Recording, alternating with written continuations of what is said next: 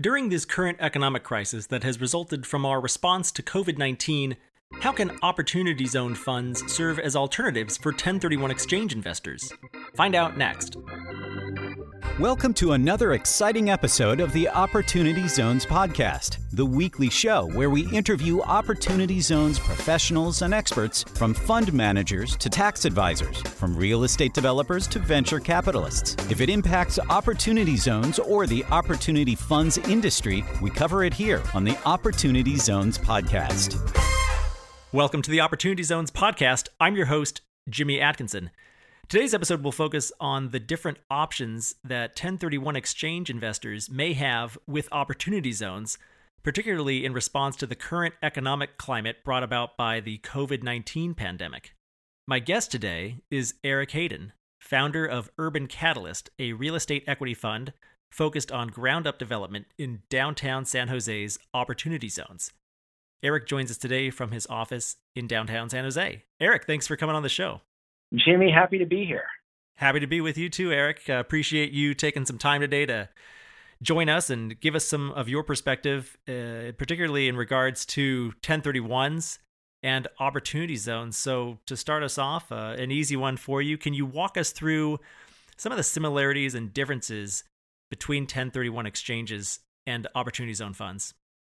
Sure, I'd be happy to, Jimmy, and I'll, I'll keep this at a high level because you know you can really get down into the the nitty gritty when it comes to the similarities and differences of these two programs. But overall, both programs allow you to defer paying capital gains taxes uh, from the sale of real estate. For a 1031, you theoretically can defer paying those taxes until you pass away. For an opportunity zone, you can defer paying your capital gains taxes for six years or until really you pay taxes in 2027. The difference for opportunity zone funds is obviously after 10 years of your money being in an opportunity zone fund, all of the profits from the fund itself are tax free. So a little bit different than a 1031 in that respect. Also, opportunity zone funds typically focus on ground up development real estate projects or large renovations, while 1031 exchanges focus more on the acquisition of existing real estate assets. But they are both real estate investments. One of the major differences between 1031s and opportunity zone funds is in order to get the tax benefits and the tax deferral, when you invest into a 1031 exchange, you have to invest your original basis plus all of your gains, or at least a portion of your gains.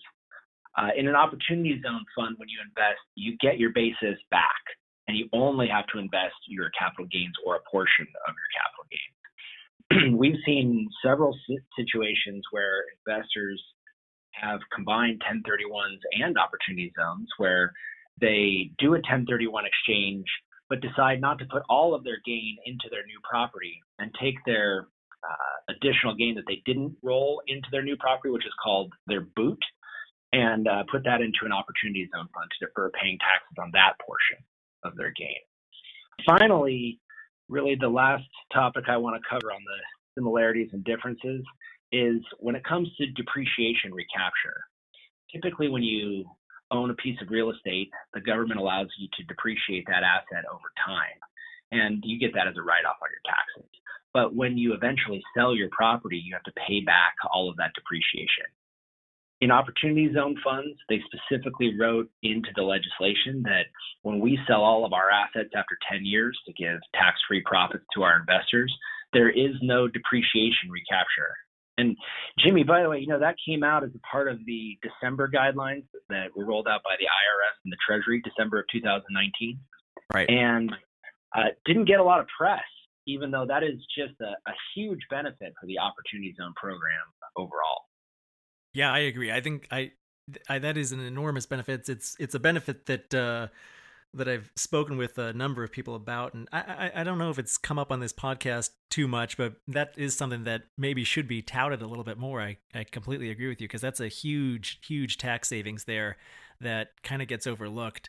Uh, I, I would say a couple other differences between 1031 exchanges and opportunity zones uh, the, the ones you went through are great, but a couple others I want to point out. You know, 1031 exchange in some ways has some more hoops to jump through just because you have to go through a qualified intermediary. Uh, with the opportunity zones, there's no such um, entity that that you need to process the investment through. The the qualified opportunity fund can be self certified, and it's pretty easy enough just to write a check to a qualified opportunity fund. Uh, the the difference, another difference is um, maybe the one that might be a, a knock against opportunity zones is that it's limited to certain geographic areas, right? It's limited to largely low income census tracts, whereas the 1031 exchange doesn't have that geographic restriction. Uh, so a couple other things to keep in mind for investors. Uh, the the idea of putting a boot into an opportunity zone fund that's that's an interesting one. Um, let talk talk to me about that a little bit more and about 1031 exchange investors in general. What are some of their other options when they are looking at opportunity zone funds, and why should they look at opportunity zone funds? And does it does it provide an interesting alternative for investors potentially whose 1031 deal may fall through? So, you know, that's a great question. And, you know, initially when we formed Urban Catalyst back in late 2018, you know, I'm I come from a real estate background. I've been a real estate developer for my entire career. And I thought, boy, opportunity zone funds, there's going to be just a ton of folks that you know sell property as their capital gains event that are going to want to invest into this type of program. What we found at Urban Catalyst, you know, raising money for our Opportunity Zone Fund, is that the majority of our investors, uh, their capital gains event was the sale of stock. You know, right now we have around 120 investors in our fund, and I would say 70% of them, uh, their capital gains event was the sale of stock. Uh, you know, why wasn't real estate a bigger part of that was always a kind of a question in my mind. And since, you know, this pandemic has happened, we've seen a significant increase in the number of people that, uh, you know, have the sale of real estate as their capital gains event coming to us and talking to us about investing in opportunity zone funds. And really, my question was why? Why now? Why is it that uh, you know we're seeing this type of increase? And you know, this answers your question in a more of a roundabout way, but uh, what we're finding is that folks are having issues with their 1031 exchanges in completing the transactions for a variety of reasons. And opportunity zone funds are a great alternative because they are similar in the fact that they are a tax deferral mechanism and there are tax benefits associated uh, with both programs. People are finding out about opportunity zone funds. I mean, obviously 1031's been around for you know 50 years. They're a tried and true method. They're the go-to thing that almost every real estate investor does. And opportunity zone funds were newer you know we're a newer program and people are just learning about us. I mean the final regulations only came out less than six months ago. So as people are having these issues with their property transactions investors are learning about opportunity zone funds and how they are similar to 1031 exchanges Right. No, I think that's great. Yeah, I think uh, I, I talk about this all the time on this podcast is how there's still a public awareness problem with opportunity zones. Just not enough people know that this incentive exists. Uh, as you rightly point out, you know, we're having this conversation here in mid-May. The final regs only came out less than less than five months ago. Actually, it's, it really hasn't been very long. Uh, so, but you know, as as public awareness seeps into the consciousness of investors and their advisors, I think more and more we may see investors use opportunity zones as an alternative to 1031s or as a as a backup to 1031s if if their 1031 exchange deal happens to fall through. Uh, I want to turn our attention now to what you're working on at Urban Catalyst. So, Eric, maybe if you can take a minute or two to give us a little bit of background on you and on Urban Catalyst. Walk us through your investment thesis, also which asset types you're investing in, and you're primarily developing in downtown San Jose, I believe. Why why San Jose? Maybe you can give us the case there as well. Sure. So I formed Urban Catalyst in August of 2018. My plan was to form a real estate equity group that was going to focus on doing ground up development projects in downtown San Jose. You know, I've been a developer in downtown for many years. And about a year and a half, or sorry, two and a half years ago, I really saw, you know, call it the light switch turn on in downtown San Jose. And it was only after I started the process of forming this fund that I learned about the Opportunity Zone program and that all of downtown San Jose, or pretty much all of downtown San Jose, has the Opportunity Zone overlay.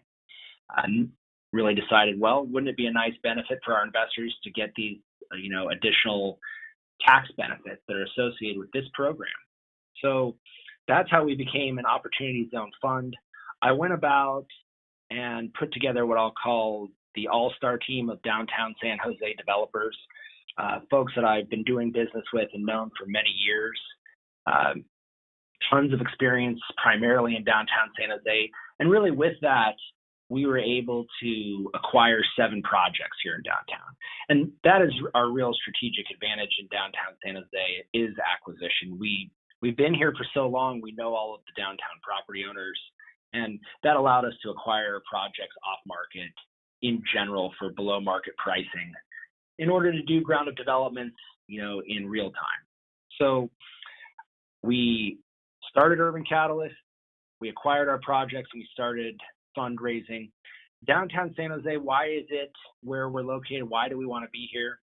Well, there's a few reasons. You know, what downtown San Jose really has and what we're looking for whenever we do ground develop, ground up development is three things. The first is we want to make sure that there is demand for all of the different types of projects that we're going to build. And here in San Jose, that demand is generated by the Silicon Valley job engine.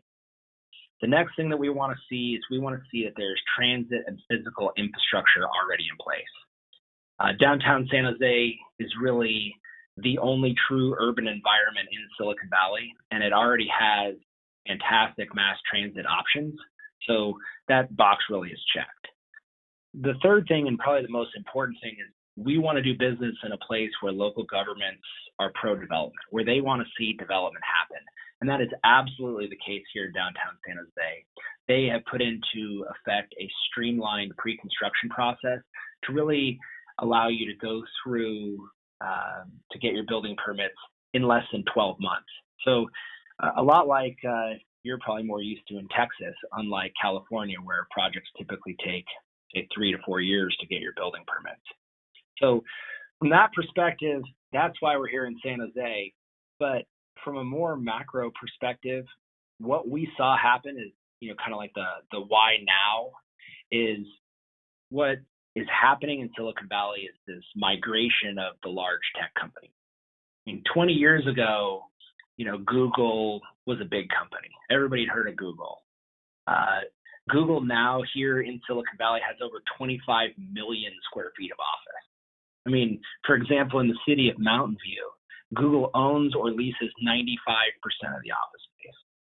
And what the big groups like Facebook, Amazon, Apple, uh, and Google have figured out is that traffic is so bad in the Bay Area now. You know, for example, like San Jose and Palo Alto are 15 miles apart but during rush hour that can take an hour and a half and because you know facebook's employees can't afford to live in palo alto in general because you know the median home price in palo alto is two and a half million dollars they have to live further away and san jose is a, a bedroom community that has more affordable housing than you know places up further north in the peninsula so these groups have realized that their employees are spending three hours a day in their car. And, you know, it used to be really cool when Google came out with their, you know, their private buses.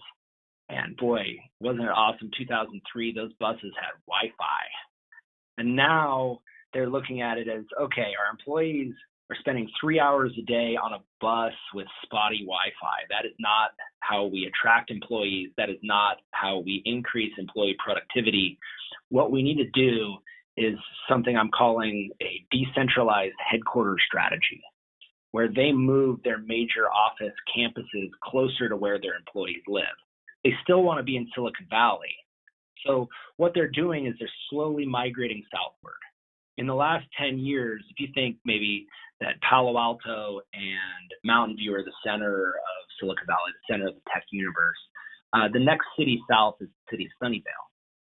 And in the last 10 years, the city of Sunnyvale, uh, all the big companies have been acquiring office. They're buying existing office.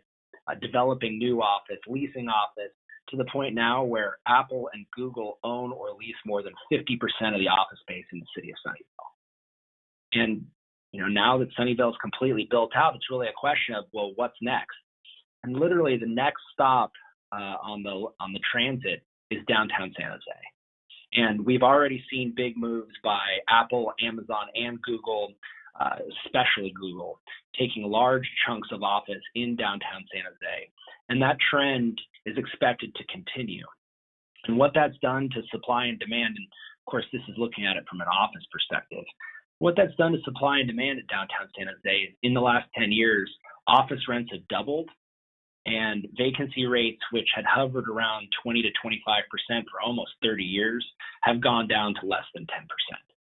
And we saw this change happening around two and a half years ago, and it's why we decided to form Urban Catalyst and, and do ground up developments, really buying land and getting in on the ground floor of this, you know, wave of development. So at Urban Catalyst, we have seven projects, uh, very diversified asset classes for our projects, and that was to create diversity to minimize the risk to our investors. We have two multifamily projects. We have an extended stay business hotel at the Marriott TownePlace Suites. We have a student housing high rise right next to San Jose State. Uh, we also have a senior living facility, which is an extended stay memory care facility.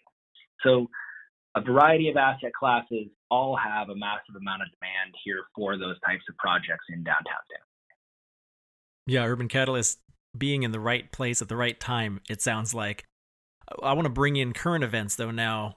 We're currently in the midst of the COVID 19 pandemic, and our economy is suffering because of that and because of our response to it, locking down a lot of uh, a lot of the country and people being afraid to to go outside and go go into restaurants and uh, a lot of the economy is is shut down essentially. So you know, historically, the tech economy has been strong, particularly since the dot com bust at the end of the last century. How is it responding to the uh, the current crisis? You know, it's responding very well. Uh, as far as you know, the overall tech economy, you know, it's a lot of programmers, a lot of software folks. They're used to working from their computers. They've done Zoom conferences before, and you know, working from home comes more naturally to them. It's not like we have a tourist-based economy or a manufacturing-based economy. You know, Silicon Valley is very resilient to this type of uh, of a slowdown. And you know, what we're seeing out there is, you know, it's a mixed bag. There's a lot of groups that are saying they're they're putting new acquisitions of properties on hold. And, but then at the same time, you know, the Business Journal here in San Jose did an article this week interviewing a bunch of downtown developers and larger tech companies who all said, we're still going full speed ahead. This type of demand has not stopped whatsoever. And that was even more heartening when yesterday it was announced Google purchased just another property to add to their giant collection of properties they've already purchased in downtown. And what about real estate? How have real estate values changed since this crisis began unfolding and, and how or how do you expect them to change? Do you anticipate that we're going to see distressed values? Yeah, that's such a great question. Uh, you know, real estate values typically lag overall market shifts by say six to nine months because what we see out there is if people can hold on, they're not going to sell their property in a in you know the middle of a pandemic. They're going to wait until the economy improves. So you're only going to see folks that have distressed things happening to them come out and be forced to sell their assets. You know, from a real estate perspective, the first thing we saw at the end of March was the mortgage REITs uh, having to liquidate, you know, portions of their good existing portfolio uh, in order to create liquidity to pay, you know, some of their capital calls and to pay down some of their investor dividends. So we saw that happen at a pretty large scale at the end of March. Um, people are expecting that traditional real estate, you know, REITs are going to have some distressed assets as you know tenants don't pay rent, as uh, you know they still have debt service payments that they need to make. But we haven't seen that en masse yet. Here in Silicon Valley, I don't expect to see a lot of it. Really looking at it from a historical perspective of the last recession, uh, real estate values didn't go down significantly from 2007, 2008, 2009. Uh, there just weren't a lot of transactions that were occurring. I remember I was doing a project and I was getting an appraisal uh, for an apartment building that I was planning to build. It was eventually constructed uh, starting in 2011. But uh, in the year 2008, there were only two multifamily transactions in all of Silicon Valley, and that was it. And we were trying to determine what the cap rate was, and we were unable to successfully do that because they were distressed deals. And it, it was a very interesting time. Now, looking back at that, I would have loved I would have loved it if I could have acquired a bunch of property in San Jose prior to 2008. Even if I bought a bunch of property in 2007, property values have appreciated around here so much in the last 12 years that I would have had fantastic uh, land value. Now, the same I'm expecting is going to be true during this downturn. I don't see land values decreasing significantly. And I specifically want to talk about ground up development when it comes to land values. You know, when we look at buying land, you know, there isn't any raw land here in San Jose. Everything is a redevelopment. So we're looking at knocking down, you know, some older types of buildings in order to build new buildings.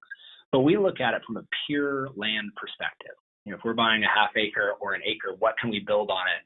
How do we build our pro forma model to back into the land value of what we can pay? And what what I'm anticipating seeing right as you know existing assets where you do an income capitalization approach to determine the value may go down when you start seeing these distress sales so you can see the comparison values go down is that we're also going to see construction cost decreases. This is another thing that happened uh, in 2007 and 2008 here in Silicon Valley. We went back here, all the developers at Urban Catalyst, and looked through our past projects to find out what happened to construction costs during the last recession. And what we found in general was that across the board, our project costs, our hard cost constructions went down about 20%. And uh, just to give you some perspective on what that would mean to us if that same trend happens during this recession, is we have around $600 million in hard construction costs uh, with our seven projects in our portfolio here at Urban Catalyst. That would be a $120 million cost savings. And you can look at that cost savings when you're, say, valuing raw land and say, well, because pro forma models and the future of what you can build on this site dictates what the value of raw land is, uh, because construction costs have gone down so much, the price of raw land theoretically would increase uh, throughout this whole process. All right, that's that's interesting. That's really interesting. Uh, do you do you suspect that construction costs go down because fewer properties are being developed? That's correct. You know, really for a variety of reasons. So, uh, recently in the news here in downtown San Jose, Boston Properties, which started uh, construction of a million square foot office building, uh, they stopped construction, and they cited that uh, they want to push pause during this pandemic until they can accurately assess the future. And I kind of thought, why why are they doing that? They already started construction. They already have their financing lined up. Why are they stopping? And I can only think of two reasons why they would want to do it. The first is, you know, they can't justify to their investors on their quarterly reports because they're a publicly traded company uh, why they're continuing to build into a market where you know possibly rents will go down and their building won't be as valuable as they had initially thought. But the second reason, which is much more likely in, in my thoughts, is that they haven't finished buying out all of their contracts for their subcontractors for the construction. And they think if they wait six to nine months uh, to continue construction, that they can buy out those contracts at a much lower rate. And that's why they push pause. But overall, I see a lot of these companies, you know, for whatever reason, stopping. I also see a lot of the developers out there that are not as well capitalized as others are unable to get financing from traditional banks or from third party equity providers to build their projects. It's, it's really the supply and the demand of labor that drive construction costs, and labor is, is the major issue here in Silicon Valley. People just can't afford to live here, you know, if they don't make enough money, and uh, construction workers are in that category. So we just don't have enough construction workers to build the projects that we have in our pipeline. Uh, that has driven construction costs so high here that we have uh, one of the highest construction costs in the world in uh, in the Bay Area. And frankly, that has caused a lot of developments to be put on the shelf in the last five or six years as those construction costs have just skyrocketed. So it would make sense if less projects are moving forward, whether it's from a corporate perspective of we're just going to hit the pause button, or for some other reason, um, there will be less demand for those contractors. And in essence, that is why construction costs will go down. Which gives you an opportunity for huge cost savings if you do continue with your construction projects. That's an interesting silver lining to, to all of this. Do you have any properties that you're currently leasing and how is the market responding? Are you still collecting rent at the at the same levels or or have you seen a dip there? So, you know, we we are we do have some leases. Of course, that's not our business plan. I mean, we bought these projects, these properties as raw land, and they just have some tenants that are left over from the acquisition. So, for us, it doesn't make as much of a difference if we give them a couple of months free rent or not, because it's not what drives the monetary value of our projects. So we have a few tenants, and we have given them some relief where they need it. A lot of them, you know, uh, in particular, I'm thinking we have uh, a woman that operates a nightclub. We have a, a group. Um, we have a group of renters, and it's you know a lower income building, and we're giving them some rent relief. Uh, also, some of our tenants, which are very happy with us right now, is a couple of our projects we've moved in nonprofits uh, into some of the storefronts to operate for free uh, over the last couple of years so that they they can you know do their good work in the city without having to pay leases. Okay, that's interesting, Eric. You know, you you spoke a little bit before about Google's plans and how they're kind of running through Sunnyvale and then San Jose, downtown San Jose is kind of the next step south, uh, coming down from from Mountain View. What insight can you give us into their specific plans and has it changed at all? Sure. So, you know, in the last four years, Google has been acquiring and putting together property in the Diridon Station area, which is in downtown San Jose, and it's right next to Diridon Station, which is just one of the West Coast major train stations. Uh, they have acquired roughly $450 million worth of property, uh, over 80 acres. And they have submitted their plans to the city. And what their plans show is that they want to build seven and a half million square feet of office and roughly 5,500 residential units. Um, they plan to build it over 10 years, and at, when it's complete, it'll be Google's largest campus on Earth. So we can expect a significant number of people, you know, to the tune of around, you know, people are talking about 100,000 additional people because of the Google campus being in downtown San Jose. And that's the type of demand that drives increased uh, prices and rents for residential so that those employees can live by their jobs. And it really helps out ground floor retail because people will be shopping and eating in downtown San Jose. So a lot of major benefits of Google coming to San Jose. You know, uh, one interesting thing I, I, I think about when I think about Google's plans to come here is I think about how Amazon, when they were looking for their HQ2, they went across the country and pretty much said, hey, what are you going to give us if we move our offices to your city or your county or your state? You know, what tax incentives, what kind of breaks? And, you know, that really backfired on them when they went to New York and the residents like, get out of here. We don't want this here. We don't want to give you all of this.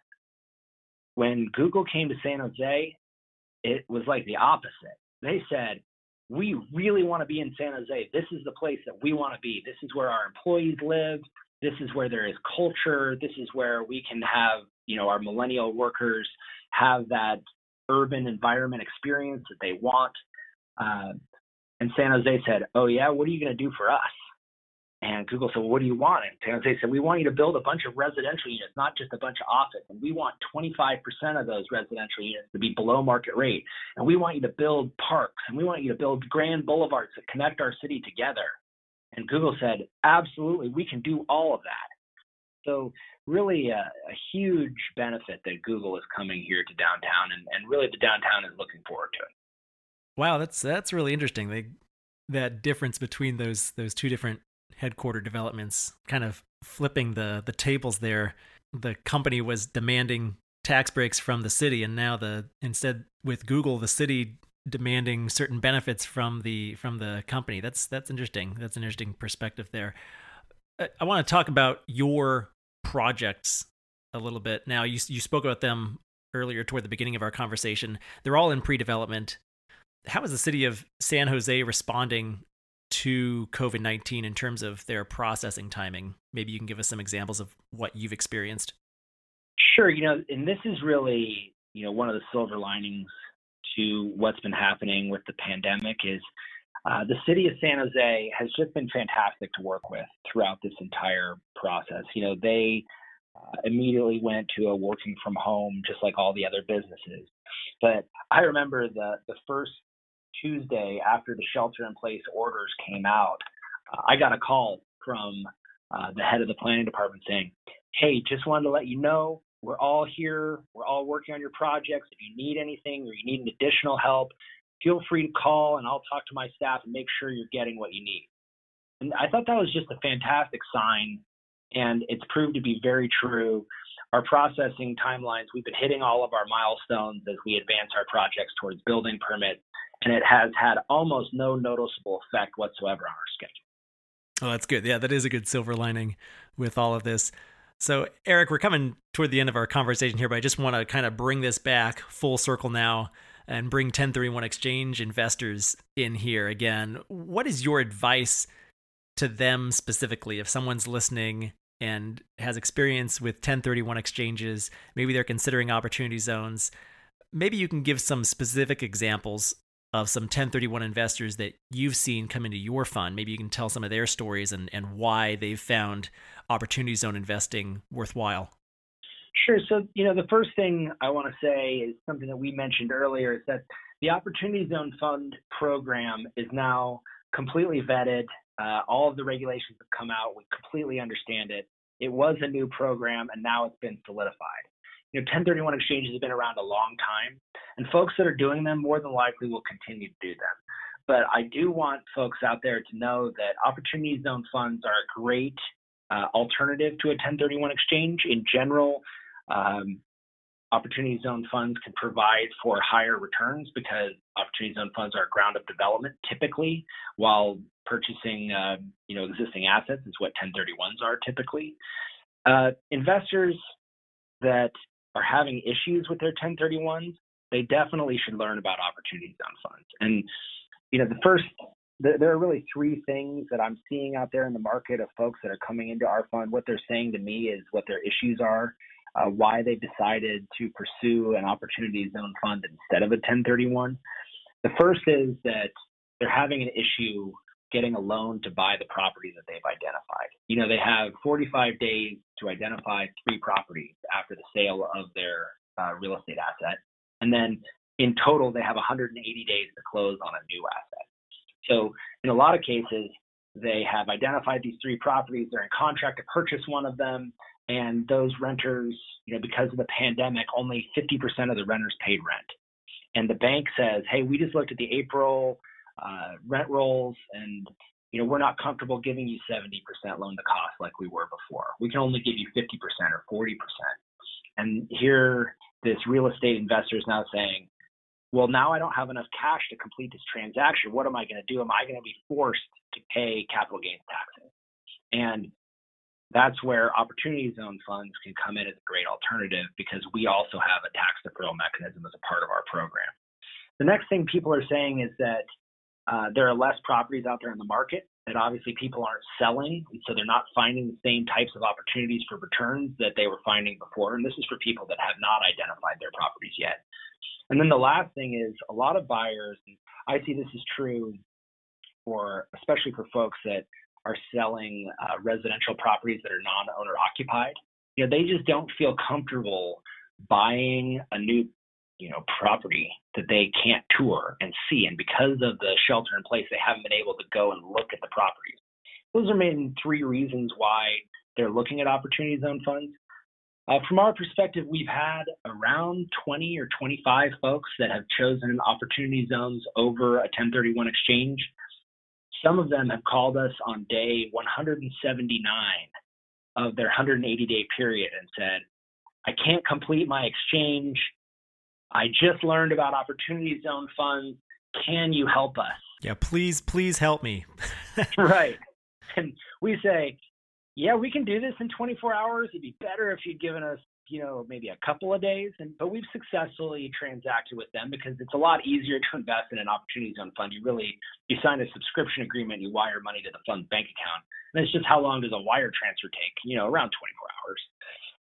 The next group that we see a lot of is we see a lot of folks that, you know, they may have sold one property, and I'm specifically thinking of this couple uh, that sold a condo in San Diego. They'd inherited the condo when their parents passed away, and they don't own any other real estate.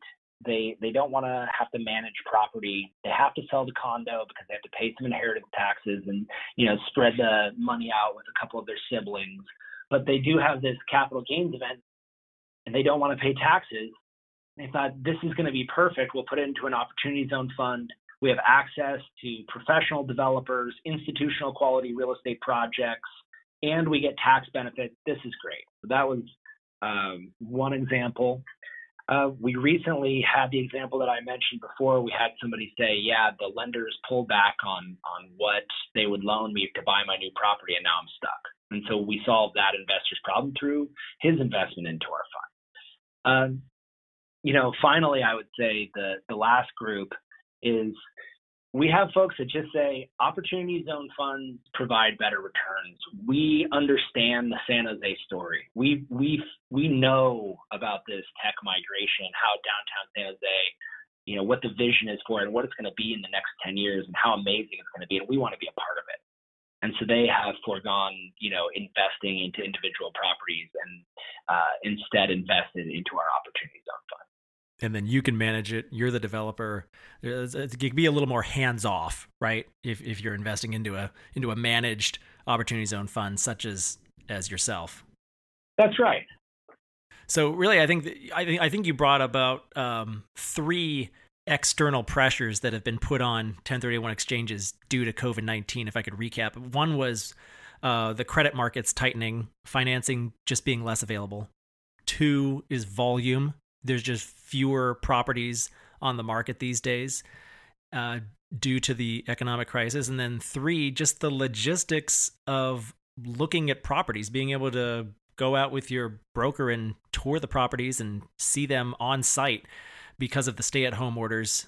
Um, particularly in, in, in some states, uh, still still a little bit tighter than than others. We're starting to reopen in, in some parts of the country, but it's still a challenge. Um, in in certain states, California being one of those states still with some pretty tight stay at home orders. So yeah, it's it's really interesting. I I, I think that there certainly existed a case for opportunity zone funds to be a great alternative for 1031 exchange investors prior to the coronavirus pandemic, but especially now with all these external pressures that the pandemic is putting on 1031 exchange investments, now more than ever is a good time for 1031 exchange investors to look at opportunity zones as a great alternative. That's right. So, Eric, thanks for coming on the show today, providing your perspective, walking us through 1031 exchange investing versus opportunity zone investing, and telling us a little bit about the story about your investment thesis and and downtown San Jose. It's been great catching up with you and, and listening to you tell your story. Before we go, though, can you tell our listeners where they can go to learn more about you and Urban Catalyst. Sure. Please visit us at urbancatalyst.com to learn more information. Perfect. All right. And for our listeners out there today, I will have show notes on the Opportunity Zones database website. And you can find the show notes for today's episode at opportunitydb.com slash podcast. And there you'll find links to all of the resources that Eric and I discussed on today's show. Eric, again, thanks a lot. Hey, thank you, Jimmy. Take care. That's it for our show today. A huge thank you to you, our listener. If you liked this episode, please rate and review us on iTunes. The Opportunity Zones podcast is produced by the Opportunity Database. Visit OpportunityDB.com to learn more about Opportunity Zones and Opportunity Zone Fund investing. You can learn how to subscribe to this podcast and read more about today's guest in the show notes by visiting opportunitydb.com slash podcast. And we'll be back soon with another episode.